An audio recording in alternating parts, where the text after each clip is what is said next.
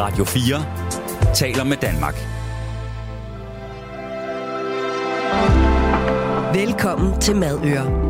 Din vært er Mikkel Nielsen. En snegl på vejen er tegn på regn i Spanien. Men hvad er snegle på bordet her i vores lille studie så et tegn på?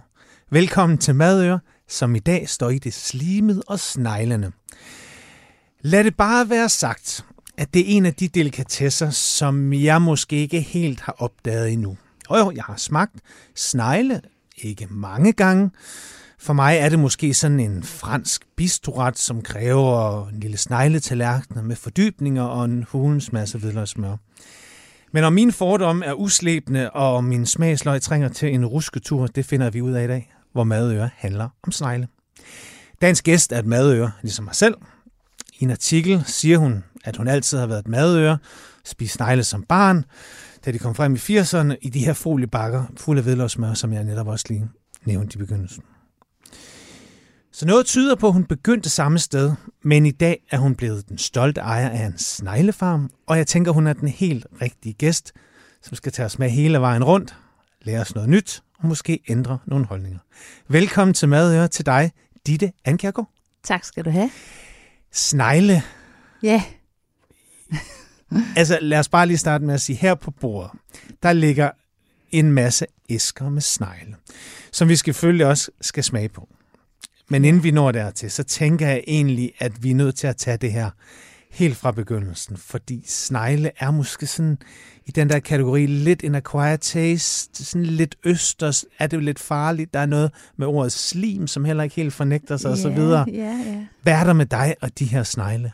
Altså nu lige, jeg kan ikke være med at hæfte mig med det med slim, nu har du sagt det ja. to gange allerede, ja. og det er jo lige nøjagtigt det, mange tænker, når de hører ordet snegl. Ja. Øh, men de er faktisk ikke særlig slimet. Hvis du har en dræbersnegl, altså den, der ja. hedder Ibir skovsnegl, deres slim er nærmest ikke til at flå af en havehandske. Men den her, den er faktisk ikke særlig slimet.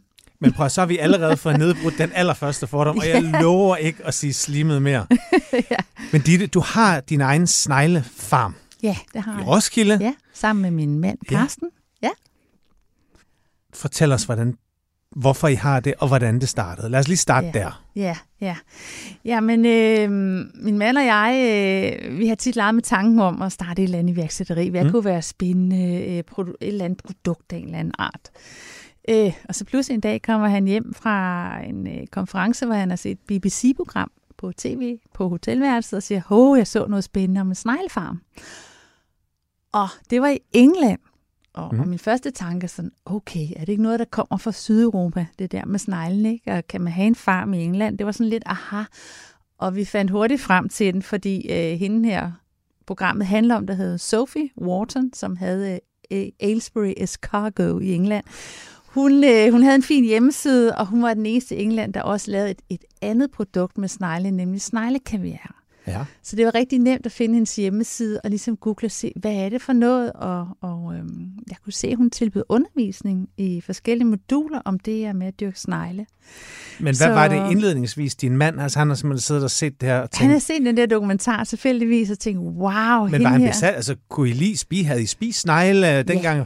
Ja, vi har ja, spist okay. snegle. Dem der i hus med hvidløgsmør, ja. ikke? Og, og da jeg var ung også, kunne jeg godt finde på sådan rigtig madøagtigt at investere i en dåse med snegle, hvor man så laver nogle andre retter, en eller anden ragu, eller et eller andet med snegle i. Så var man virkelig madøre. Eller, eller købe snegle og selv proppet i sneglehuse med andre typer kryddersmør end lige hvidløgsmøren, så var man rigtig madøre.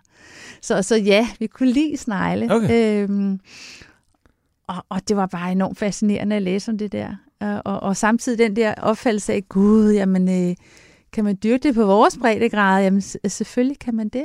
Dyrker man det, eller opdrætter man? Øh, man kan sige begge dele. Ja. jeg, jeg, jeg siger egentlig nok øh, mest dyrkesnegle, ja. faktisk, ja.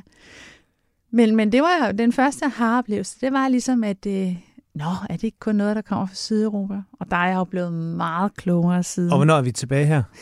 Vi er tilbage i 16, foråret ja. 16. Så jeg, øh, jeg tog kontakt til hende her farmer i England, og tog det over øh, i to dage, hvor vi speedsnakkede. Og øh, det var i juni 16, og kom så hjem bagefter og skulle finde ud af, nå, hvad gør jeg nu? hvor finder jeg et stykke land hen? Jeg boede i et vildkvarter i Roskilde. Jeg var des, havde desværre ikke et fritidslandbrug. Øh, så jeg skulle ud og finde jord og finde ud af med økonomi og bank og budget, og hvordan søren gør man det her? Hvad for et type selskab skal jeg oprette registrering ja. i øh, Erhvervsstyrelsen og Fødevarestyrelsen? Alt det der, men, men øh, rent økonomisk fandt jeg så pludselig ud af, at gud, jeg har jo nogle pensionspenge, jeg har opsparet, fordi jeg kunne ikke rigtig så, så regne med at låne noget i banken. Ikke? Ja. ja. banken havde jo ikke en kinamands chance for at, at have noget at sammenligne et eventuelt budget med, jeg vil komme rendende med. Nej, for det var, ja. I var den første, eller hvad? Ja og nej. Altså rent historisk set er der mange, der har prøvet at dyrke vinbjergsnegle, ja. altså som sådan i mindre sneglehold hjemme i baghaven i et bur. Omkring øh, år 2000 har jeg læst mig frem til, var der noget, der hed Holms Sneglekogeri i Danmark. En gut, der opkøbte for, om, fra mellem 100 og 120 små producenter af vinbjergsnegle, opkøbte han snegle, mm. kogte og prøvede at pakke dem som snegle i hus, ligesom man får fra Frankrig. Øh, men det løb ikke rundt. Nej. Så der har været mange, det, øh, der har prøvet at dyrke det, men, men problemet er, at det er svært at sælge det øh, levende. Ja. Så min indgangsvinkel har hele tiden fra start været, også som jeg lærte i England, det skal være en industriel produktion, og det skal være ordentligt fra start af. Det skal ikke kun være farm, det skal også være råvarebearbejdning og noget færdigvare. Altså, vi skulle servicere restauranterne med det her. Ja. Så, så det var ligesom det, der var lagt op til fra start af. Og hvordan kommer man i gang? Altså, jeg er stensikker på, at hvis det havde været i, i dag, så har der et eller andet tv-hold, der havde fulgt jer fra den allerførste tanke til ja, det her. Ja, ja, tanken, Fordi, ja, tanken slog os også. men, men drømmen var jo også at tænke, ja, yeah, når vi først er i gang, så skal vi i morgen tv eller et eller andet. Og det, det kom vi så også lige okay. inden første høst i 17. Men første høst. Ja, sådan Jamen, det ja. fortæl os noget mere om, om, hvordan man driver sådan en farm, og hvad det går ja. ud på. Ja, altså det kræver jo et stykke land. Jeg skulle ud og finde 1000 kvadratmeter et sted. Ja. Det er jo ikke særlig stort. Øh, og så gik øh, selve etableringsarbejdet i gang, øh, fordi man skal kunne sikre sig, at, at sneglen ikke slipper ud. Så der er nogle metaltrapetsplader, der er gravet et godt stykke ned i jorden, som rammer båret af søjler, øh, og derover skal der så et stort fuglenet over, øh, for, for at undgå, at fugle kommer ind på farmen og måske tager en snegl og flyver med dem. Eller der var en af mine andre kollegaer, der i forbindelse med, at jeg sagde, hvad handler mad om næste, næste gang? Det handler om snegle. Ja. Hvor hun så spurgte, jamen stikker de af? og så, så mit svar var egentlig, nej, det tror jeg ikke, fordi i, de, i teorien har de jo alt, hvad de har brug for, ikke? Ja, altså, de tænker... Men, men det kan de, de kan sagtens, de stikker af, hvis de kan få chancen for Nå, okay. det. Altså, um, hvad skal man sige... Uh, man, man er nødt til at have dem indhegnet. Altså, det er jo en frilandsfarm, men under kontrolleret forhold. Ja. Det er det, vi plejer at sige. Uh, så der er dels de her metaltrapetsplader og net, udover så har vi indre net, der er stukket ned i jorden, uh, så de ikke borer sig ud under nettet, og så øverst på nettene har vi smurt det med sådan noget øh, meget kraftigt fedt, der er blandet med salt, fint salt, som de ikke kan lide at kravle ah, ja. over, så man ligesom holder dem inde, og så er det delt op i mindre områder inde i farmen. Øh, og det skal selvfølgelig vedligeholdes hen under sommeren, og hele tiden holdes øje med, at der ja. ikke er, er nogen steder, de kan slippe ud. Jeg skulle have en til, altså tilladelse fra miljømyndighederne, inden jeg gik i gang med farmen. Øh, og selve det stykke land, vi er ude at finde, skulle også have byggetilladelse til skur og det hele. Og, altså, der var mange, der lige skulle ud og kigge på området og se, og hvad skal der til, for at det her må blive etableret. Og hvad med de første snegle? Var det, var, ankommer de? Ja, der havde jeg jo noget netværk fra min øh, farmerven øh, i England, hvor jeg så øh, fik kontakt til nogen, der, der specialiseret sig i at producere hatchlings, som det hedder. Det er, når, når æggene lige er blevet til små snegle. De klikker ikke. De øh, skifter farve, pludselig ændrer de form, og så lige pludselig så er ægget blevet til en lille snegl. Øh, og der bestilte jeg fra Bulgarien faktisk hjem den første batch, og der fik jeg 81 sådan, øh, kender du ikke de der træ, runde trææsker, man nogle gange kan købe en ost i, jo. sådan en uh, skimmelost. Ja. Sådan øh, 81 fik jeg, og der var cirka 2.500 minisnegle i hver, øh, som så skulle sættes ud på farmen. Og de kom med sådan en lille bitte kasse ud i lufthavnen, og det skulle blive til cirka halvanden, to ton snegle i den sidste ende. I løbet af en fem måneder. Så øh, fem det var måneder? rigtig spændende. Ja. Yeah. Og nu kommer jeg faktisk til en vigtig oplysning, ja. fordi når, jeg, når, jeg, når man taler om snegle generelt, også øh, i Danmark, så tænker man vinbjergsnegle. Ja, det er den, man støder på, når det har regnet på sin villa vej, ikke? Yeah. Ja. Og de er, for det første er de fredet nu i Danmark. Man må kun tage dem til eget forbrug, man må ikke samle og levere til restauranter. Det har man måttet tidligere. Jeg Men synes de ellers, der er er- nok i Tornby. Ja, men Nå, der er okay. også mange i Danmark, men de er øh, to-tre år om at blive fuldvoksne. Så det er ikke dem, man typisk dyrker på farmen. Det er lillebroren, som på dansk hedder plettet voldsnegl, øh, Helix aspersa maxima på latin. Mm-hmm. Øh, og den bliver så anset som mulig invasiv herhjemme nu. Den optræder faktisk i Danmark også. Og den er der i to størrelser. Der er også en lille version af den, der hedder Møller på latin. Og det er faktisk den, jeg har set mange steder i landet, når folk ringer til mig og siger, åh, vi har så mange voldsnegle nu, der æder det hele. Det er Så, faktisk så den din må faktisk heller ikke slippe ud? Nej, Okay. den er anset som mulig invasiv nu i Danmark. Men grund til, at den så er aggressiv, når den optræder, det er, fordi den bliver voksen på bare 5,5 fem, fem og en halv måned. Øh, så, så det går stærkt øh, med at lægge æg, når de, øh, de kan lægge æg af sig. Når jeg har dem til at gå i buer og lægge æg, som jeg jo også bruger til at lave et produkt, der hedder sneglekaviar, Ja. altså så er det lige før, de er i gang med at parre sig igen, lige så snart de har forladt kopperne, jordkopperne med æg. Så de kan nå at producere mange øh, æg i løbet af sådan en sommer, og så kan de altså optræde ret aggressivt i, i antal i nogle områder. Øh, Så sådan et øh, årsjul for sådan en sneglefarm, hvor Ja. tit, hvor tit høster man, eller hvor tit slagter man? jamen det er Fordi du, meget... du brugte jo øh, også betegnelsen, sådan, sådan, da vi mødtes her, sådan Ja. sneglekød. Ja, så, jeg tror, vi har brug for en eller anden åbenbaring i, hvad man, altså hvordan det her det foregår. hvordan man kan bruge det. Ja, Altså om foråret, så bliver jorden ordnet, så bliver der så øh, foderraps ude på farmen, som Ja. er en god spiseplante, ubrejset naturligvis. Øh, og så 1. maj kommer de små mini-mini-snegle, de kommer på farmen. Jeg tør ikke sætte dem ud før, fordi øh, der kan være risiko for frost i april. Det kan slå dem ihjel simpelthen. Så spiser og spiser og spiser de hele sommeren, og de spiser foderraps, og så har jeg en masse skrå træplader derude, som vi strøer melfoder på, og det er sådan noget specielt øh, sneglefoder, der består af hvede og majs, en lille smule havre, vitaminer og calcium, og det får vi produceret økologisk i Danmark. Og det spiser de også, så de får alt, hvad de skal bruge, og så til efteråret, slut september og ellers oktober, så høster vi, og så tømmer vi altså hele pivetøjet derude, så det ligger fuldstændig brak om vinteren, og der ikke er noget derude, og så starter forfra. okay, så på den alt måde. bliver ryddet, uanset at der er nogen, der ikke er nået at blive Ja, ja, fuldvoksne, så bliver de også taget væk. Og hvordan slagter man så det her dyr? Ja, det er jo så det næste.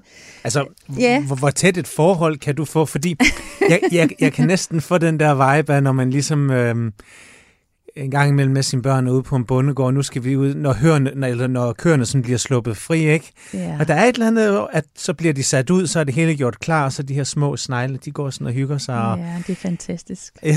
ja, men det er, jeg har en stor kærlighed for sneglene, og indimellem skal jeg da gerne indrømme, at jeg også tænker sådan lige, tanken slår mig, hvad, hvad er det, der berettiger mig til Ja. at, at sætte så mange eksistenser i verden, og så tage livet af dem igen? Det er jo ikke helt fair, hvis man skal se sådan buddhistisk på det.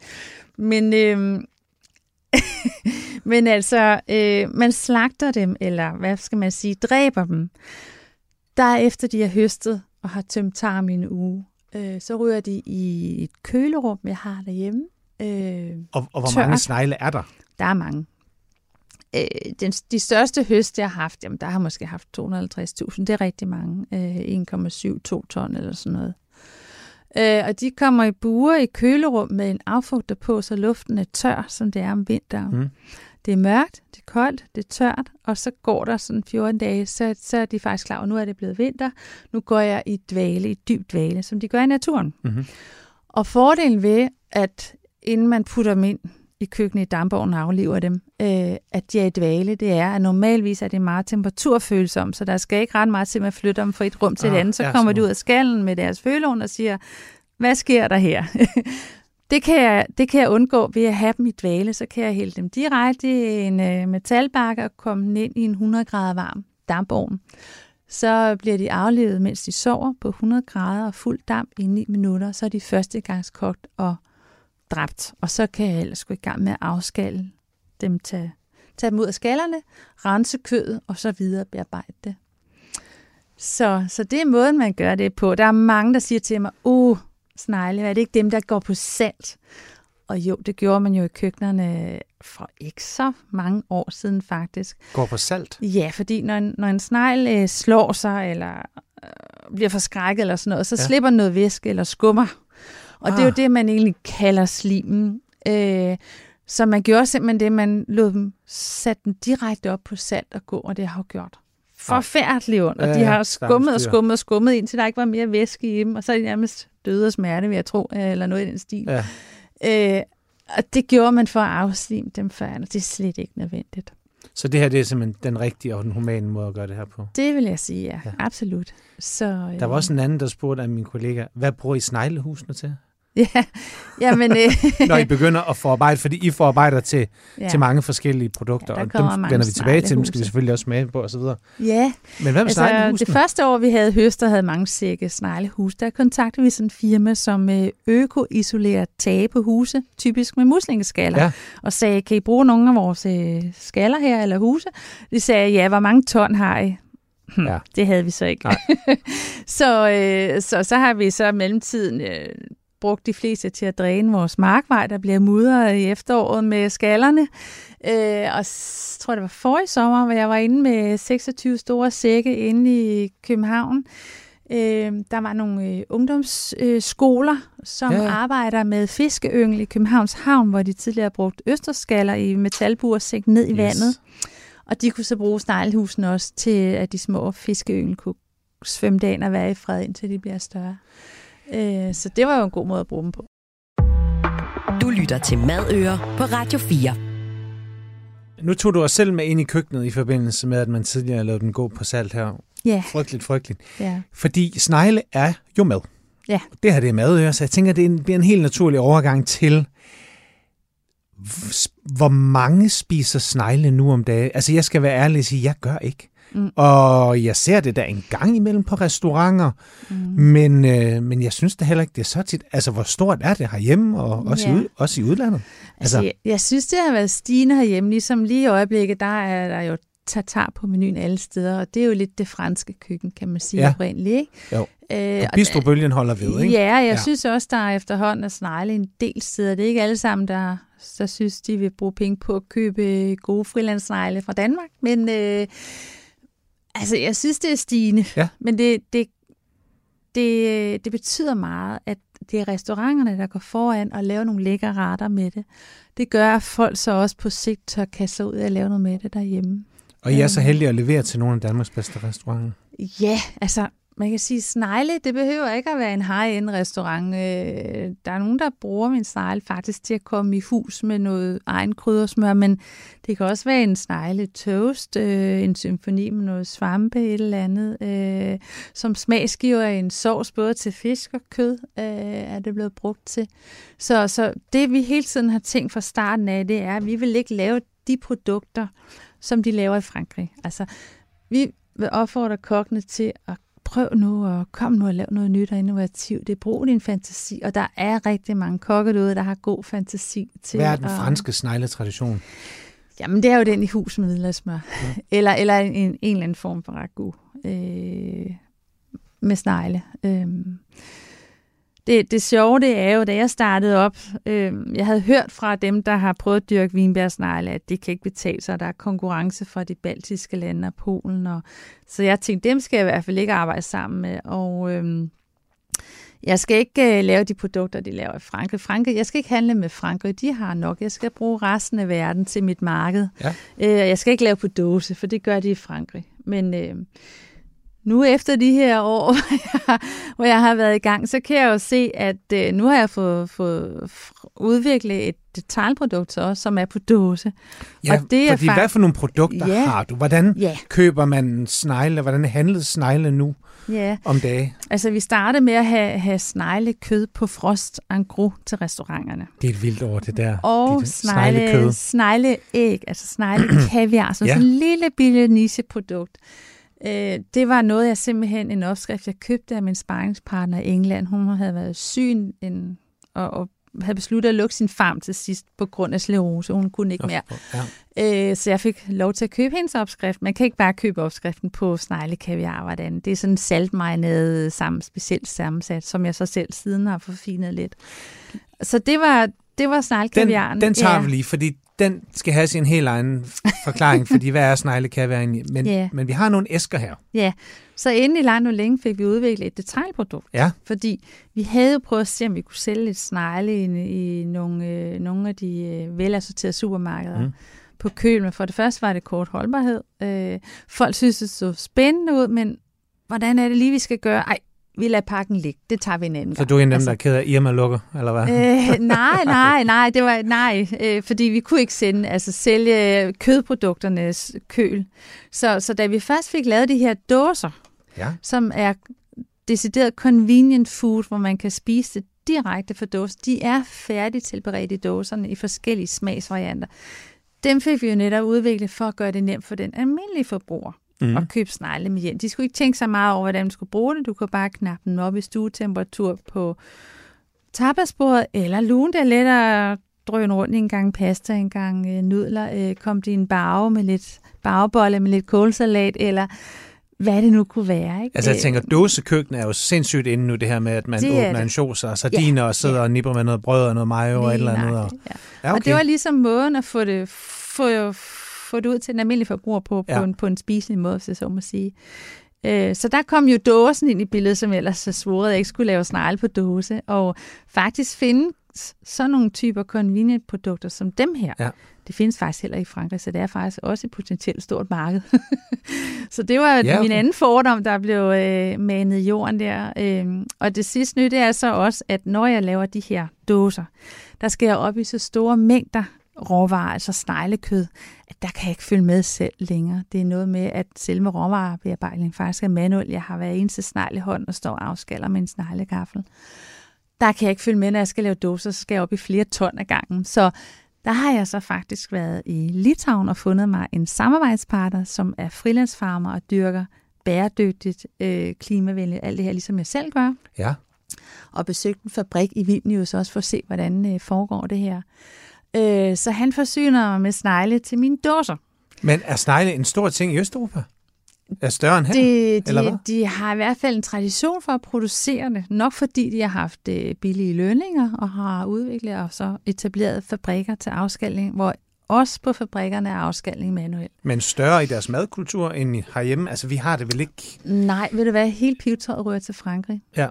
Og det sjove er, at øh, vi siger jo, jamen franske snegle over hele verden ser vi produkter fra Frankrig. Men rent fødevaremæssigt re- øh, EU-regler, der er man ikke forpligtet til at skrive opholdsland på snegleprodukter, på sneglekød. Okay. Øh, så en kæmpe del af det, der kommer fra Frankrig og bliver sendt ud over hele Europa og resten af verden, det kommer fra de baltiske lande, fra Polen, fra øh, Bulgarien, fra måske også Ukraine og så videre, øh, har det gjort i hvert fald, øh, fordi de, de, det er så store mængder, der bliver, der bliver sendt ud fra Frankrig, at de kan umuligt lave det alt sammen selv. Men dem her forstår jeg godt. Ja. Og de har endda også de her øh, lækre æsker. Jeg kender folk, der samler på, på emballage På- til, de her lækre fisk, ja. ansjos og sardin, som er jo simpelthen så...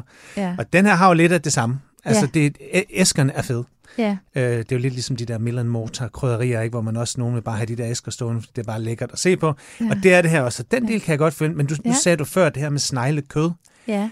Altså, hvor man sådan set bulker det op, snegle, der er afskallet, og så ligger, så får man et kilo sneglekød, eller hvad? Ja, de Eller bliver, de bliver, øh, jeg har haft mit to variationer. En, en blancheret, hvor kokken selv skal simre dem færdig i mindst Ja. en time. Snegle skal egentlig simre et stykke tid for at mørne nede i foddelen.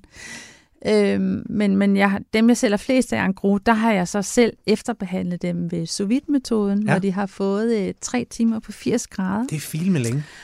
Ja, Altså, hvad, er, men, øh, hvad men- sker der med snegl? Altså, hvad type den, kød den er mørnes langsomt. Der er, Okay. nogen, der, der er nogen, der sammenligner den med blæksprutter. Øh, Ja, for de skal enten have sindssygt kort tid, eller rigtig lang tid, ikke? Er det ikke sådan, yeah. der med blæksprutter? Og snegle, der går den ikke med, med kort tid. Den, den, de skal altså have tid til Okay. okay. at, at mørnes. Øh, ellers så bliver det for, hvad skal man beskrive, ellers så bliver foden for bruskagtig, ligesom kyllingebrusk. Det kan franskmændene godt lide, eller nogen kan i hvert fald godt lide det. Øhm, men, men det er vi ikke til her. Nej. Der må gerne være lidt bid. Altså, jeg plejer at sige, at det er ligesom at sammenligne med en stegt champignon eller muslinger på dåse. Der må gerne være lidt bid. Mm. Øhm, der, men det er også blødt samtidig. Så det er den konsistens, men, men engrosmodellen kan tåle, at, at køkkenchefen selv steger den lidt yderligere, og selv kan variere teksturen lidt, så der er lidt mere bid i. Hvad tænker du med det danske marked og det her? Tror du, det er noget...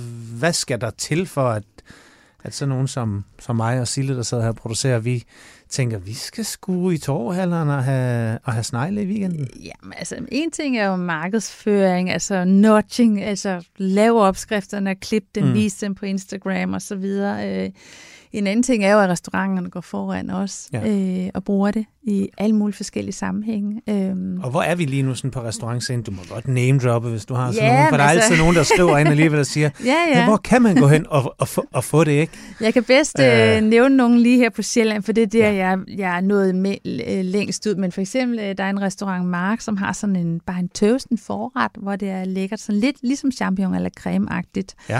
Øh, restaurantårne bruger snegle i en sovs som smagsgiver, øh, så det ikke er hovedingrediensen i en ret. Øh, Hvad er sneglesmagen? Altså, hvordan... Jamen, snegle har deres egen smag. Ja. Øh, jeg kan ikke rigtig beskrive den, fordi det er jo deres egen smag, men, men den går bedst i spil, s- samspil med noget andet. Øh, derfor tit hvidløgn er god. Øh, det kunne også være en øh, flamberet pinot. Øh, alle mulige krydderier. Kan den Øh, godt lide at få noget tilført? For jeg kan Øh, også se nogle af de her ja, doser, på- der er noget, noget der er butter and garlic, crispy chili. Ja, Altså, jeg har en af dem. Den er med smør, så det er sådan i dåsen, så Ja. ja. den kræver, at den bliver varmet op til smør og smelte. Det stivner jo i dåsen. Men de andre ligger i en sådan lidt halvfed øh, økologisk rapsolie fra Bornholm, som også er med til at præge smagen lidt. Ikke? Øhm, jeg vil sige, sådan generelt med, med snegle øh, plejer man at sige, at rent smagsmæssigt går de godt i spænd med jordens frugter. Øh, svampe, rødbeder, trøfler osv. Og så har de det her med gelatine, ligesom vi kender lidt fra svinekæber, eller sådan. Det kan godt være sådan lidt en speciel gelatinefornemmelse i Ja. munden. Så det, derfor er det også rigtig populært altid med lidt syre til snegle. Det kommer jo som regel tit i form af noget vin til, men det kan også være vinedike, det kan være granatæblekerner sammen i en salat med snegle, cornichoner. Øh, altså den der, sådan, der skal være balance, som vi også kender fra umami-siden, øh, hvor der kommer lidt syre ind over os. Øh. Jeg synes, det er en umami-smag på en eller anden måde. Øh. hvad med sådan toprestauranterne og sådan noget? Er det Ja. noget, de tager til sig? Er det noget, man kan... Som de, Ja, fordi man kan sige, det. den nye nordiske bølge, jeg, ved ikke, om den har toppet, den er her jo stadigvæk. Ja, Det lokale omfavner vi alt det, vi har tæt på. ja. Øh, Altså for har, eksempel... har øh, Recepi og drengene nogensinde banket på og sige, nu skal vi skulle køre snegle? Øh, ikke lige, altså jeg har faktisk været tre gange hos Noma Ja. med levende snegle til dem, men de har aldrig bidt på. Nej, okay. øh, men øh, jeg kan jo sige, at Dragsholm Slot kører, kører snegle indimellem, og det er nogle gange, øh, jeg får nogle tilbagemeldinger fra nogle, jeg kender, der har været derude Ja. ja. og fået sådan en længere menu, hvor de siger, at det var den bedste ret. Øh, det var så smagfuldt, og øh, restaurant Memo, kan jeg huske, i Vejle også lavede en, hvor de havde en fyldt mål med snegle. Det, det jeg Uh, ja, ligesom det- har oplevet med, da jeg smagte snegle i England første gang der, det var jo, at hold op, det kan jo virkelig smage meget. Altså, det vi har haft tilgængeligt i Danmark hidtil, Ja. det har været dem i hvidløg, eller også har det været dem på dåse, som faktisk ikke smager noget, før de bliver badet i hvidløg igen. Her oplevede jeg pludselig, at hold op, den der lille snært af snegle smag, man har kunne fornemme hidtil i det, der har været tilgængeligt, den var ret udtrykt, ret dyb. Ja. Øh, og i og med, at man bruger farmet snegle, der bruger man, det kræver lige en forklaring, Ja. når man har farmer snegle, så kan man have dem til at gå og tømme tarm en uge efter høsten, og det betyder så, at når man afskiller dem og ordner i køkkenet, så kan man faktisk bruge hele sneglen. Ja, okay. Der sidder i den bagerste del af sneglen noget fedtdepot og noget lever, som også er med til at give den her lidt dybe umami-smag. Mm-hmm. Vinbjergsnegle, de er langt de fleste tilfælde samlet i naturen, specielt som jeg nævnte før fra, fra baltiske lande og så videre, Polen og så videre, der har så store øh, vilde naturområder, hvor de kan samle dem. Og fabrikkerne har jo ikke kapacitet til, at de kan gå i bure og tømme tarm nu. Så de rører direkte ind og bliver aflevet. Når de så er førstegangskogt aflivet, så klipper man simpelthen halvdelen af kroppen af, så det er faktisk en fod og et lille bitte stykke krop, Det er det, man får ud af en vinbærsnegl fra naturen. Sikkert er spild. Ja, det kan man sige. Så, så, så, men det gør bare noget smagsmæssigt. Og da jeg Ja. smagte de her snegle første gang i England, så tænker jeg bare, undskyld, nu bander jeg. Det må du gerne. Hold da kæft. Ja. Det smager jo virkelig noget. Altså, wow. Det vil jeg gerne tilbyde i Danmark. Det skal de danske forbrugere virkelig have chancen for at smage det her. Og det var det, der ligesom gjorde, at jeg tænkte, det her, det skal jeg. Koste hvad det vil. Men det er måske den begejstring, der skal til, Ja, for ja. ligesom at for, fordi jeg skal da være ærlig at sige, at, øhm, at inden det her program var jeg da sådan lidt, nu skal vi til at, og altså, jeg er ikke bange for, at jeg, jeg smager på det hele, men altså, Ditte, du sælger det sgu meget godt. ja, ja, ja. Jeg vil sige, Jamen min altså. begejstring er sådan, øh, ja ja, nærmer vi os nu, Vi prepper vi os. begynder at varme lidt op nu. Ja. Ja, ja. ja. Hvad ja. med den her kaviar her? Ja. Fordi den ser jeg flere steder. Øh, den er, hvad, hvad er det? Jamen, det, der er mange, der spørger, hvad er det egentlig lavet af? Fordi man kan jo lave kaviar kunstigt i dag. Og det er egentlig også forkert at kalde det kaviar. Man bør hellere kalde det snegleæg, men det kan godt provokere nogen. Øh, jeg sælger dem til blandt andet til restaurant Geranium, har gjort det i snart fire år. Og de kalder det det der snegleæg. Ja. Øh, det er ikke at sammenligne med fiskeæg. Øh, de er cremet og sådan noget. Det eneste, det er til fælles, det er sådan set en dåse, der matcher, og så er det, at de er saltmarineret. Så, så det er sneglenes æg, og jeg har sneglene gående i buer og Ja. kontrollerer, at de lægger det i ren, æg i ren jord, som jeg så tager æggene fra, vasker rigtig grundigt, Altså ligger de mange, eller ligger de... Hvad så? en, enkeltvis i små, små runde klatter, klaser. så du går rundt simpelthen lige så stille og... Jamen, det ligger, jeg, jeg laver simpelthen jord i sådan nogle øh, kopper, Ja, okay. Øh, så der er en eller to, måske maks tre, der ligger i en kop. Og når de så er færdige og hoppet af, så kan jeg sådan vende koppen på hovedet til jorden ud, og så forsigtigt Okay, er grovsortere og sige, er det fint nok, jamen, så tager jeg det med. Og så, når jeg har en stor portion, så vasker jeg dem rigtig grundigt øh, i koldt vand, og så bliver det bagefter fint sorteret lidt under lup, hvor jeg sidder og tager de forkerte fra med pincet. så det bliver sådan nogenlunde ensartede resultater, der ikke er, er, er nogen, der har en lille prik eller en lille tip på, eller hænger sammen. Eller Altså, sådan. hvordan det finder man på det? Men det, det, altså, det, Det fik jeg en- sparring fra Åh, fra ja, okay, England. Ja, okay. Der var et par fransk par, der opfandt det i omkring, jeg tror det var 2010-12 stykker, der fandt ud af, at de kunne bruge de her æg til andet end bare øh, egen avl. Øh, så det er virkelig et lille nisseprodukt, men, men, men, men de er sjove at få ind i munden. Øh, det vil du opleve om lidt, at de er sådan meget individuelle i munden og popper lidt. Når man så fanger dem og bryder dem, så får man det her sådan et smag, eller jeg nærmere sige sanseindtryk af det her sådan et mos, fugtig, skovbundagtigt, øh, som man egentlig ikke, jeg har ikke, jeg kender ikke til. Man, man møder det i nogle andre typer fødevarer egentlig. Men så jeg det er meget godt, unikt, ja. jeg allerede starter det en anden sådan madmæssig rejse, hvad jeg godt kunne forestille mig, det kunne. ja. Også i hænderne på geranium. Ja, Øh, og i de nordene, og med sarte ja, kom- ja. komponenter og så videre. Men det vi lige snakkede om for et stykke tid, som Mhm. jeg sagde, jeg havde de her overvisninger om, øh, nu er Frankrig blevet et marked, og jeg nu lader jeg snegle på dåse, Mhm. og, og lige sådan med de baltiske lande, nu samarbejder med dem. Så, så de der overbevisninger kan man godt få vendt fuldstændig på hovedet. Mm. Øhm, og det er jo lidt det sjove i det, det er iværksætteriet, at man hele tiden udvikler sig, hele tiden. Og jeg er bestemt ikke færdig med at udvikle på, på mine detaljprodukter, dåserne. Fordi jeg synes, det kan noget, øh, og det er også eksportegnet. Du lytter til Madøer på Radio 4.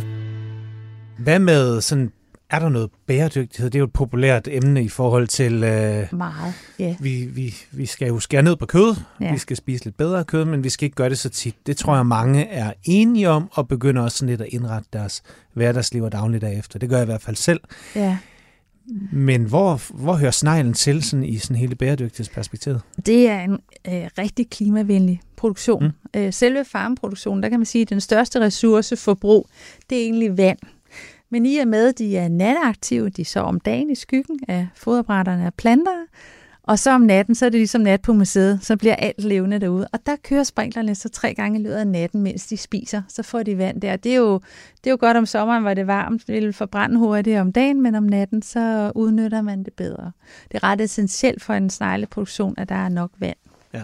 Så det kan man sige, det er den største ressource på farmen, øhm, og det er meget klimavenligt. Der er en østrigs farmer, der har, har skrevet, at, at der går cirka et kilo foder til et kilo sneglekød, mens der typisk går 10 kilo foder til 1 kilo oksekød. Ja. Og så indeholder de jo øh, 16 procent protein, hvilket også er, er pænt højt, og en del magnesium, som vi også får fra, fra kød. Så på den konto er det, er det godt at supplere køkkenet med. Tit er danskerne jo gode til sådan noget med i stedet for. Ja. Øh, hvis man ikke sådan tør kaste sig ud i fortællingen om, om enten bæredygtighed eller smag, så, så er det jo Mm. tit sådan noget med, jamen prøv det i stedet for det, eller prøv det i stedet for det. Mm. Hvad laver du selv sådan med snegle, hvor du sådan tænker, okay, hvis man skal starte et sted, det her, Mm. det kan alle forstå. Hvor skal man så begynde? Hvor, hvor skal man hoppe på sneglebølgen? Altså, der vil jeg sige, brug det i noget, du kender. En god gang pasta. Øh, hvis der er nogle øh, svampe på panden med nogle gode øh, andre grøntsager, du kan lide. Men kan man Øh, hakke og så hak, Altså- hak, køb en dåse snegle og hak dem ud i mindre stykker, så det ikke ser så farligt ud måske, og så lige vende dem i de stegte grøntsager øh, og blive varmet op, og så rundt i en gang pasta, for eksempel. Ja. Okay, så hvis, nu, nu laver vi den lige sammen. Ja, Så øhm, skal det være frisk, eller kunne det også være fra en dåse? det kan du fint bruge de der fra dåsen Okay, af. så jeg ja. køber et par dåser af dem her. Mm. Chopper dem op? Ja, de skal jo ikke stege, for de er jo færdigt tilberedt dem på dåserne, Okay. kan man sige. Så, så de skal bare lige ned og lunes med. Så i teorien det, har man sin, måske sin gode tomatsauce on the side. Mm. Gider man ikke lave den, så sværger jeg til Mutti. Og det, det får jeg ikke nogen penge for. Det er bare det bedste, der findes. Køb produkt. Ja. Så laver man sin hurtige... mm, Kan, kan de lige noget bundsmag? Altså sortere noget løg af, et eller andet fennik, eller et eller andet sådan... Ja, det vil være lækkert sammen. Ja, ja. Og så chopper vi dem her op, fordi jeg tænker, børn, de hvis mine de skal have sådan en bandit der, så tænker jeg, så skal det lige ja køres det på skal gang lige med lidt ud. Ja, Ned, lige give det lidt hurtigt varme. Mm, mm, ja, Tomat på, ja. frisk basilikum, nogle urter, krå- Så kan ind. de jo heller ikke se, om det er en snegl, eller det er et stykke champignon, eller, eller noget andet. så vende det sammen med noget pasta. Nemt. Ja, Hvordan ville det smage og fornemmes i munden i forhold til, hvis det nu var oksekød eller en... Jamen, det vil være, det vil være bløde. Altså det, hvis man tager en af dem her fra dåse, som Ja. jo er færdigt tilberedt, Ja. ja. de er ret bløde. Der er ikke så meget øh, bid i, kan man sige. Nej. Så de er nemme at gå til. Det vil være, være nemt og ukompliceret. Og hvordan vil de, hvordan vil det give til smagen? Altså, tror du, I, kan den, kan den, Ja. kan den let kamufleres? Og det, det skal man jo ikke, det synes Nej, jeg jeg synes ikke, man skal kamuflere. Nej, det synes jeg heller ikke. Nej, Men det er egentlig bare nej, for- Men det skal man nærmest gå som i samspil med et eller andet, Ja. ikke? Så, så igen, har du lidt uh, stege, lidt uh, fennik eller lidt løg på panden og et eller andet lige, så vente med det. Altså, det, det behøver ikke være så kompliceret, altså. Hvad er din og din mands livret med snegle, når I sætter jer ned og bare fejrer succesen? Og skåler i magnumflasker champagne og bare tænker, så de, Ja. nu skal vi bare have snegle, nu Ja, skal vi have ja. den der. Ja, Hvad ja. er jeres, hvad er jeres go-to? Jeg kan godt lide at, og, altså, nu- det er så en grummodellen, jeg bruger der, der, der kan tåle at blive stegt lidt, men man kan også godt bruge dåsen, bare den ikke får så lang tid i ovnen, men, men lige ned i en ovnfast øh, skål, og så kunne man øh, ostegratinere sneglene, eller lige komme et par klatter gorgonzola og lidt øh, pangohaps ovenpå, og lige hurtigt ind og gratinere i ovnen, eller sådan lidt lækkert med lidt brød til. Altså egentlig mest sådan, som, som en, en snack. Ja, okay. Man kan jo godt lave patéer med snegle og ja, forskellige retter, men, men jeg, jeg er nok mest til den der sådan lidt lette, hurtige, øh, vente den et eller andet. Øh, crispy chili sneglen, jeg har, den, den der sådan er lidt krydret en af, en af de varianter, jeg har. Jamen, den kan også godt gå i en stykke fladbrød med noget koriander, eller lidt øh, creme fraise rør med noget koriander, eller sådan lidt dyppe, lidt Ja. let sådan, øh, ja. Nu man må indrømme, når man er råvareproducent, så bliver man også lidt øh, mættet indimellem. Ja, ja, det er selvfølgelig Så det klart. er jo ikke, der er nogen, der spørger, spiser du det hver dag? Nej, Ja. det gør jeg ikke. men, øh, men ja, altså det, Men ved du hvad? der er de Jeg synes, vi fleste skal kan det godt lide det lunt, lide det lunt, og derfor siger jeg jo også, når jeg er ude og lave demo på, på øh, sneglene, at øh, jamen, de, dem i olie, de kan spises direkte, men øh, det er også, også rigtig nemt bare lige at lune dem hurtigt, og, og værsgo, så, så kan vi spise.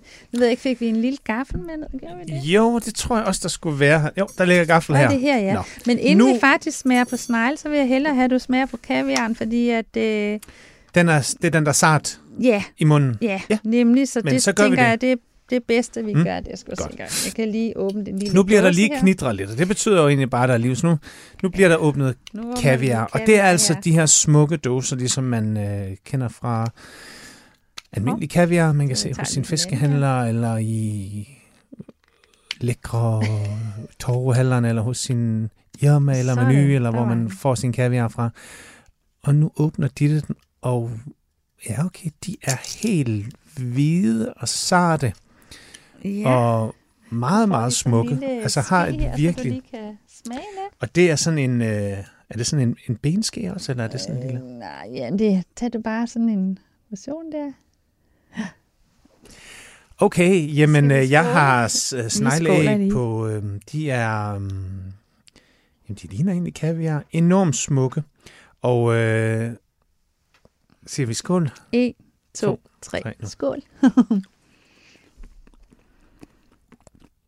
mm. Mm. Jeg skal lige have det. De popper ned i Mhm. munden. Mhm. Mm. Det er jo et produkt, mm. som man øhm, bliver brugt. Øhm, man bruger det nemt som topping på et eller andet. Ja. Det kunne være på laks, det kunne være på Ja. noget trøffel noget. Mm. Øh, jeg kan rigtig selv godt lide en opskrift, hvor det faktisk øh, bliver brugt på en østers med lidt øh, gin og agurkekød, Mhm. og så lige de her kaviar på toppen. Ja. Eller snegleæg på toppen, som det jo er. Ja, nu skal jeg ligesom forsøge at prøve at omsætte den her smag, for jeg er fuldstændig enig i det, du siger. Øhm, der er en lidt tykkere hinde på end på en kaviar. Altså man, man kan Mhm. faktisk, øh, der er, jeg vil sige, der er to bid, to knæk, og det er sådan en ret lækker fornemmelse. Øhm, salten er umiddelbar. Salten kommer først i munden, fylder mundhulen. Ja, det er rigtigt. Ja. Og så kommer der en, en ren smag. Jeg kan godt... Ja, og den er meget... Der er noget mus, der er noget efterårsskov. Øhm, ja, det er ret unikt faktisk. Nu skramler jeg lige lidt, for jeg ja, skal det lige have brød ud af Det smager... Hmm, men jeg kan godt forstå, hvorfor man har lyst til at vride det lidt i noget østers, noget laks, noget agurk, gin. Mm. Mm, mm, Det ligger i nogle af de der sådan toner og smagslag. ja. Hmm. Meget in- interessant. Og så sidder det længe i munden. Det bliver, det sætter sig, hvor syre normalt ville sætte sig i min mund. Mm. Mm. Og så ligger det sådan og, og bliver ved med sådan at, at parfumere og give sådan en masse øhm, noter. Mm. jeg ved også, Jeg forestiller mig, at, at en, en ret tør kaviar, nej, en ret tør champagne ja, kunne gøre et eller andet ja. fuldstændig fantastisk. Ja. Øhm, det tror jeg bestemt, Mm. du har ret i. Ja. På Østers, og så med en eller anden lille... Mm, mm, og så en champagne til. Spændende. Nu bliver jeg jo lige nødt til at fortælle dig, Ja. fordi det er jo ikke ret mange dage siden, øh, hvad er det, to uger siden nu, at øh, Danmark igen vandt øh, guld ved kokkenes uofficielle øh, internationale konkurrence VM i Lyon Bocuse d'Or. Ja. Øh, der vandt de, og øh, i 2019 var det Kenneth Toft Hansen Mhm. fra Svinkløv, der vandt guld, og der havde han æggene med i garnituren på tallerkenen, så de var faktisk med på guldtallerkenen dengang. Det var jo kæmpestort. Ja, okay. Og tillykke til Brian også herfor, som var Ja. inde og fortælle inden, og har også lovet at komme ind og fortælle Ja. om, om sejren. Og vi var aldrig i tvivl. Vi var Ja, aldrig i tvivl. men altså, det er jo Så, øh, fantastisk. Ja, Meget, meget spændende. Ja. Sart smag. Mm, ja, de, bruger, de bliver også brugt øh, som koldråd indimellem øh, okay. øh, Jamen, de det... restauranter, der bruger dem. Ja, Jeg kunne forestille mig, at til det heller ikke er helt gratis. Jeg- Nu fortalte du Nej. selv om processen og sådan noget. Ja, den er Hvad- rimelig manuel. Ja. Hvad koster sådan en... Øh... altså, hvis vi taler, øh, hvad hedder det, mm, øh, ikke engros, hvad hedder det, mm, detailprisen. Ja. ja. Øh, så bliver de solgt i, i ganske få steder, hvor en 30 grams koster 3,79, altså inklusiv moms. Ja, okay. Øh, så det er sådan prisen. Det minder lidt om, hvad kan man sige, fiskekaviar. Okay, ikke? ja. Jo, jo, men altså man Ja. kan sige, sådan, hvad var der i den? Der er 10 gram i Der er den 10 lille der. Den ligger til 139. Ja, Ja. og skulle man bruge den som en garnish til en østers eller til en eller anden, Ja. så... Så kan det godt være til en 6-8 stykker. i Det kan der en, faktisk ikke? godt. Ja, jo, det, det kan, der godt. godt. Ja. Meget sjovt. Prøve det. Ja. Mm. Nå, Nu har jeg noget andet her. Ja. og nu har du åbnet to dåser, der står her, og, øh, der, og hvad er det for nogen? For jeg kan, der dufter nu i Ja. studiet. Ja. Øhm, Den ene, det er natural, så det vil sige, det er snegle bare i rapsolie. Ja. Øhm, og der tænker jeg, at kvæg den olie, den ligger i, sådan en rapskimulie fra Bornholm, der bliver det nærmest lidt nødagtigt i smagen. Jeg har et lille brød, stykke brød til, fordi mm. det, man spiser sjældent snegle uden noget til. Den anden, det er den, du kan dufte. Øhm, det er den, der hedder Crispy Chili Anis, som er en super aromatisk krydderblanding Ja. med en lille pift af røget chipotle chili i enden.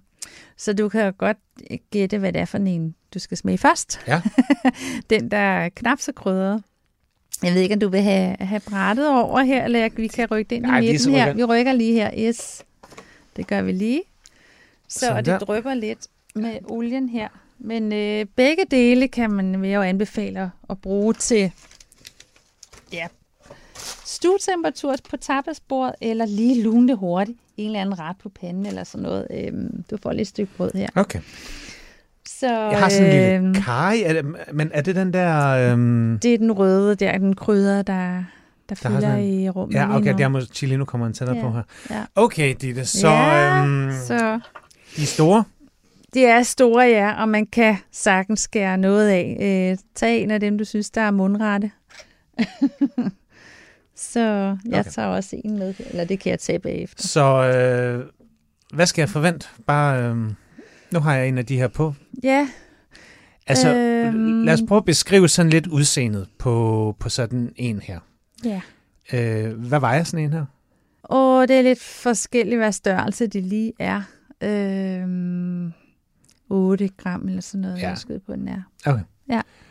Og øh, Der er cirka 70-80 gram kød i sådan en der dåse der. Okay. Øhm, og mellem øh, 8 og 12, alt efter hvor store de er. spiser jeg den her. Ja, Og så, øh, åh ja, nu smagte jeg lige på olien her, nødet. Og så, øh, Ja. og, og så snakker du. jeg Fortæl snakker. mig om det ja, her produkt. Ja, nu skal jeg lige ja. se. Jeg smager på det. Øhm, når jeg er ude og lave demo med de her dåser, så er det jo også sådan, øh, at folk, nogen forventer, at det er, er meget seje og gummiagtige, og Det er det er de de i ikke. hvert fald ikke. Nej. Nej. Øhm, nogle af dem er, er lige store nok til folks smag. Det er sådan Mhm. lidt en smagssag. Øhm, for der sidder jo en del smag i det bagerste af det.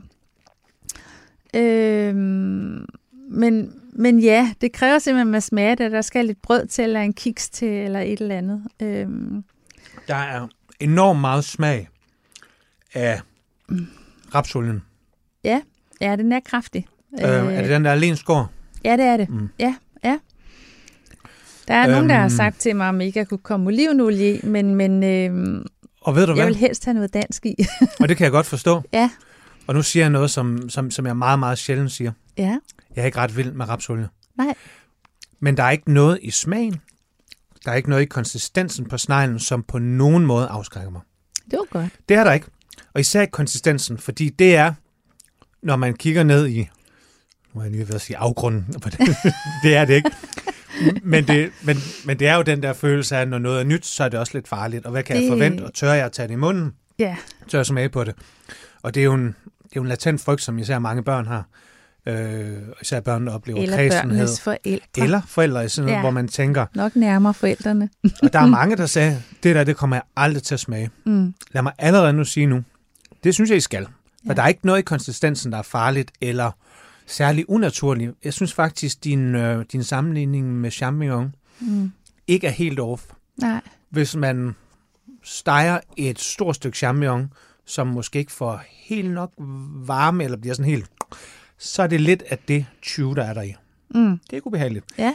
Men den med, jeg vil hellere have den med en sindssyg græsset olivenolie, med sådan Ja. en lille bitterhed, den der sådan helt er sådan slået, sådan grønlig note der, det er jeg helt syg med. ja. Så nu siger jeg bare, Ditte, hvis... Det vil du gerne anbefale. Det lave nogle prøveprodukter anbefale. med. Ja, men så Jamen, det er modtaget eller synes jeg noteret. til, den med chili, Ja, er det også en rapsolie? Det er det. Det er den samme rapsolie. Okay, men det, Ja. det kan være, at den er slået lidt... Men der er knald på krydderierne, der, eller aromaen. Det er ikke sådan en stærk, stærk overhovedet. Der er bare, Okay, der er bare smæk på. Kender du, øh, den er faktisk inspireret af, af det asiatiske mærke, der hedder um, Mao Langao eller sådan noget. Øh, det laver en crispy chili oil. Ja. Altså det er sådan en paste, der er lavet af ristet løg og soja og hvidløg og chili. Øhm, jeg har lyst til at komme over. den brugte jeg i den første batch, jeg lavede med de der krydder. Ja. Men det var jo glas, jeg havde købt, som vi stod og kom manuelt i dåserne over på fabrikken. Og sådan et glas har jeg altid stående derhjemme. Ja. Min søster fra USA har det med. Og den, og den amerikanske kok, der hedder David Chang, Ja. der har Momofuku. Han laver den, der hedder Chili, uh, chili Crunch. Ja. I sådan et, en, mm. Mm. en, en lille her, Ja. som jeg altid har med hjem. Ja. Man kan ikke købe den i Danmark nogen steder. Og min gode ven Tim og gode ven Lars har det også altid med hjem, for det er et Okay. fuldstændig fantastisk til Ja. nudler. Lige Ja. en skefuld af det her, for man får Lige netop sesam nøjagtigt. og peanutsene og de ristede øh, skalotteløg og alt det her. Det cruncher og det flindrer, det giver bare et eller andet struktur i... Øh, Ja. Ja, så... Der, der, der skal jeg så sige, nu er jeg så spændt på, når du smager på den, Ja. ja. fordi jeg har jo så arbejdet sammen med øh, Kryser, dem der laver krydderier. De har base i Roskilde, Mm-hmm. og de har faktisk en udviklingsafdeling, hvor det hjælper en med at udvikle nye smage, Ja. eller ramme nogle smage fra noget andet. Og jeg sagde, det er et problem med den her, vi skal stå og komme den her pas, pasta ned i dåserne til sneglene. Så de har udviklet en tør variant af det, hvor der faktisk slet ikke er ristet løg eller soja i, eller hvidløg, men noget andet, men det smager. Og de fik faktisk ramt den også med det der knas, der normalt er i den oprindelige, men jeg sagde, det behøver Godt. vi ikke, for det kommer ikke til at virke i dåsen alligevel. Men jeg er spændt på, hvad du siger, fordi øh, jeg synes selv, de har ramt den sindssygt godt. Jeg prøver. Ja. Så, øh, og det er lige nøjagtigt den smag, der passer bare sindssygt godt Ja. til at komme i en gang nudler, eller en bage med, med lidt... Det her dufter øh, allerede. Ja, men, rigtigt. men det er jo igen bare, det er også synd for rapsolien, men øh, smager det her? Ja, for helvede. Alle gode idéer modtages. Absolut, ja. Der kommer først øh, en lille pifte chili i sådan eftersmagen, er det ikke rigtigt? Mm. Yes, Altså, det her smager sindssygt godt. det var godt. Det her Ja. ja. kunne jeg spise uden brød. Perfekt. Okay. Okay. Ja. Lad mig allerede lige nu sige, at hvis jeg skulle råde nogen til at prøve snegle første gang, så vil jeg klart prøve noget med en eller anden form for, for chili eller marinade eller et eller andet der. Smag der, ja. Fordi sneglesmagen er der. Ja. Den kan man smage i det her lidt mærkelige ord, der hedder retronasaler. Hvis man ligesom puster luft igennem hele svældet, så er det faktisk sneglesmagen, der sidder Mm. mm. der. Så er det ikke chilien. Den er mere kamufleret i, i den krydder variant, men den er der. Ja. ja, ja. Ditte, sig, sig noget mere, Ja. jeg tager en til. Det jeg vil sige også, når vi snakker om at prøve nye og nye fødevarer. Nu ved vi, at snegler eksisteret længe, men, men det er faktisk øh, øh, sidste år i foråret, mens der stadig var lidt corona, der spøgte, der havde vi tre franske piger boende. Og Mhm. de rejste rundt og havde holdt øh, overlov øh, i deres øh, masterstudie, og så har de lavet et projekt, der hed 10 milliarder table, altså 10 milliarder til bords. Og de rejste i Berlin, Mm. Danmark, øh, de var i Sverige, og de var i Skotland. Men de var ude at besøge virksomheder med bæredygtig mad, og Mhm. de boede hos os i seks uger.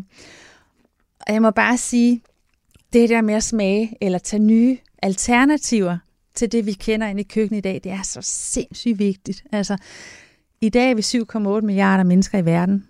Lige om lidt i 50, så er vi måske, som de spår, 10 milliarder i verden. Altså, det er 20 procent flere mennesker ja. I verden, vi er i dag. Det ædermuk mig mange, og vi skal belaste klimaet rent fødevareproduktionsmæssigt langt mindre, end vi gør i dag. Så der er nogle kæmpe udfordringer derude. Og en af dem, det kan være simpelthen at tage sneglekød ind som råvare, hvis vi virkelig Ja. får sat gang i produktionen. og, det, og det, jeg siger, det er bare, det gør, at du smager det første gang, og det ikke lige var noget, og så smager du det måske en anden mm. gang på en restaurant, hvor, hey, her var der noget, der duede. Eller en tredje gang. Det, jeg siger, det er bare, at vi har ikke tid til at vente på, at flere generationer vender sig til det. Nej. Vi bliver nødt til at give det nogle flere chancer, og smage det igen og igen og igen, indtil der er noget, der duer en dag. I den forbindelse skal jeg lige sige, at vi har faktisk, øh, nu vi bor i Roskilde, mm. så har vi jo været på festivalen to år med en madbåd. Og der lavede vi uh, snail and chips. Øh, det var så en gromodel, der kan Jamen, tåle at blive en lidt, ikke? Men der lavede vi uh, snegle dyppet i øldej og i frityren, og så økofritter til, og så havde vi øh, kimchi kål rørt med mig og Ja, ja, kage og sirup, så du havde den der sur, søde, friske sammen med det salte, og så med de crispy snegle. Det fungerede rigtig Men godt. det har vi slet ikke snakket om, Øh, fordi netop også, Og der er den jo kamufleret, kan man sige. Ja. Så den, der gør den ingen og det er skade. ligesom østers. er, er man Ja. lidt bange for østers? så lave, en, så lave infiltreret yeah. østers. Lige det smager jo sindssygt Det smager godt. sindssygt godt. Ja, det gør det. Så, så yes, det er igen det der budskab.